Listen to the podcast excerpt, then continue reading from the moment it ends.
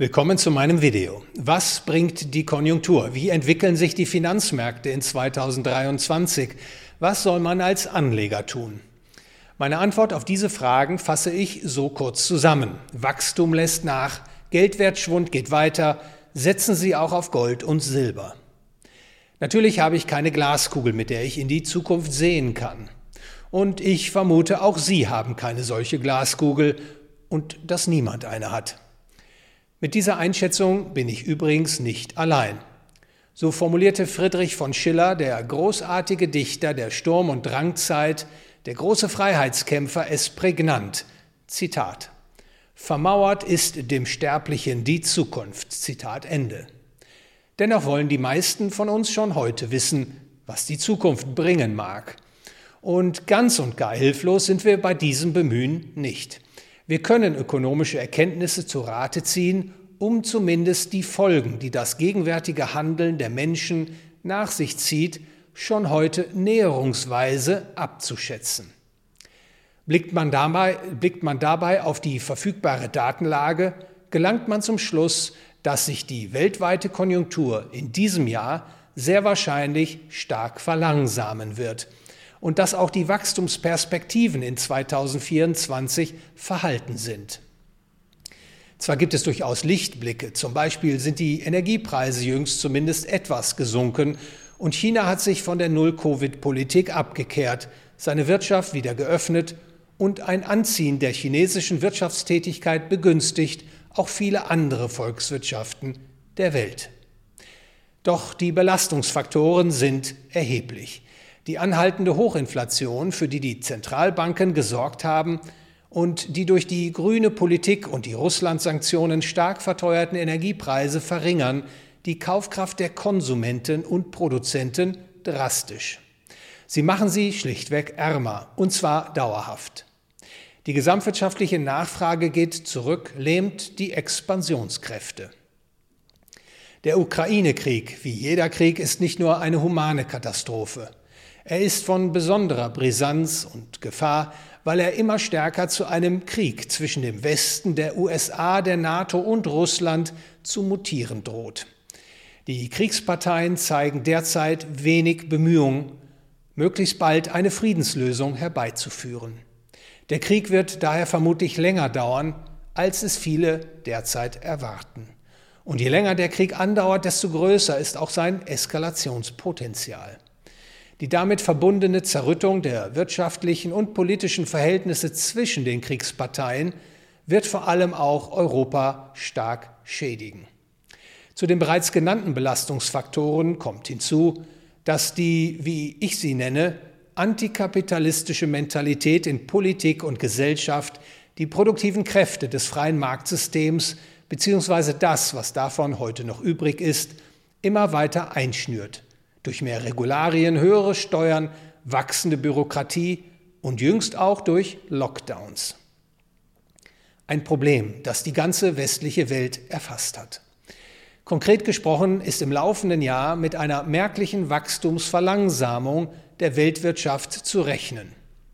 Während sie 2022 noch mit schätzungsweise 2,9 Prozent gegenüber dem Vorjahr zulegte, werden es 2023 wohl nur 1,6 Prozent und in 2024 1,7 Prozent sein. Die Volkswirtschaften im Euroraum werden in diesem Jahr vermutlich um 0,1 Prozent schrumpfen. Deutschland schrumpft um 0,4 Prozent, Frankreich um 0,3 Prozent, Italien um 0,6 Prozent. Ich darf hinzufügen, die Abwärtsrisiken für diese Einschätzung stufe ich höher ein als die Aufwärtspotenziale. Die Staaten verschulden sich weiter kräftig, um die Konjunkturen zu stützen, beziehungsweise um die wahren Kosten der grünen Politik und der Russland-Sanktionen vor den Augen der breiten Öffentlichkeit zu verbergen. Die ohnehin übermäßige Staatsverschuldung in den großen Volkswirtschaften steigt dadurch weiter an. Das wird Folgen für die Inflation haben. Ich wies bereits darauf hin, ein anhaltendes Problem ist und bleibt die Hochinflation. Inflation, also der fortgesetzte Anstieg der Güterpreise auf breiter Front, ist immer und überall ein monetäres Phänomen. Und es sind die Zentralbanken in enger Kooperation mit den Geschäftsbanken, die die Geldmenge immer weiter ausweiten. Und die Folge sind steigende Güterpreise. und man bekommt immer weniger Güter für sein Geld. Seit Ende 2019 bis heute hat die US-Zentralbank die Geldmenge M2 um etwa 40 Prozent, die Europäische Zentralbank die Geldmenge M3 um 25 Prozent ausgeweitet, indem sie vor allem Staatsschulden gekauft haben. Da aber das Güterangebot nicht annähernd mit der Geldmengenvermehrung Schritt gehalten hat, ist ein gewaltiger Geldmengenüberhang entstanden, der sich nun in steigenden Güterpreisen entlädt. Die Inflation wird in den kommenden Jahren hoch bleiben. In den USA wird sie in 2023 jahresdurchschnittlich schätzungsweise 6 Prozent, im Euroraum nahe 8 Prozent betragen. Und trotz hoher Inflation, so ist zu befürchten, werden die großen Zentralbanken die Leitzinsen voraussichtlich nicht viel weiter anheben und sie vermutlich spätestens im Sommer dieses Jahres wieder absenken. Der Grund, das Wirtschaftswachstum enttäuscht, vor allem die hohe Verschuldung der Staaten, ihre weiter steigende Neuverschuldung erfordert niedrige Zinsen, um Bankrotte zu verhindern. Die Volkswirtschaften würden bei einem weiteren Anstieg der Kreditkosten in eine große Krise abgleiten. Die US-Zentralbank wird daher, so denke ich, im ersten Quartal den Zins noch einmal um 0,25 Prozent Punkte auf 4,75 Prozent anheben. Die Europäische Zentralbank in den kommenden Monaten bestenfalls noch zweimal, sodass der Leitzins nicht mehr als drei Prozent erreicht. Die Realzinsen, das heißt Nominalzinsen abzüglich der Güterpreisinflation, werden daher weiter unter der Nulllinie verbleiben. Sprich, US-Dollar, Euro und Co verlieren weiter an Kaufkraft. Was also kann man als Anleger tun?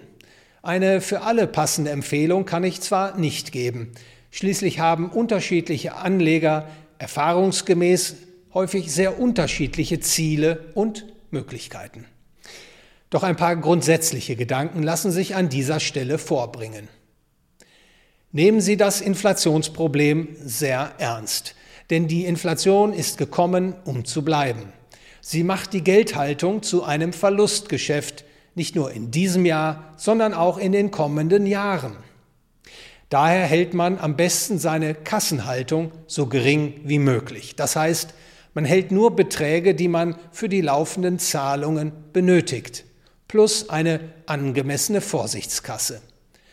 Beträge, die darüber hinausgehen, sollte man umschichten in andere Vermögensgüter. Ein Teil des Vermögens sollte man in physischem Gold und Silber also in Form von Münzen und oder Barren, gehalten werden. Die Kaufkraft der Edelmetalle kann durch die Inflationspolitik der Zentralbanken nicht Schaden nehmen. Und sie tragen auch kein Zahlungsausfallrisiko, wie es bei Bankguthaben der Fall ist. Und physisches Gold und Silber werden immer einen Marktwert haben, eignen sich auch in außergewöhnlichen Situationen als Tausch- und Zahlungsmittel. Langfristig gesehen sollten die Preise für Gold und Silber weiter in die Höhe klettern. Bis Ende dieses Jahres sehe ich ein Steigerungspotenzial für den Goldpreis bis auf 2200 US-Dollar pro Feinunze, ein Anstieg von etwa 15 Prozent gegenüber dem aktuellen Marktpreis. Den Silberpreis schätze ich auf etwa 29 US-Dollar pro Feinunze, ein Steigerungspotenzial von 24 Prozent. Bei aller Vorsicht sollte man im Aktienmarkt investiert bleiben.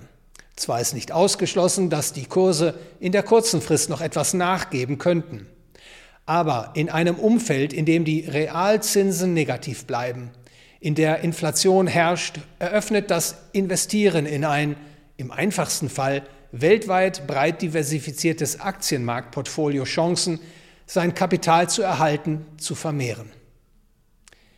Vielen Dank für Ihre Aufmerksamkeit. Wenn Ihnen das Video gefallen hat, bitte liken und teilen Sie es, läuten Sie die Glocke und folgen Sie meinem Kanal.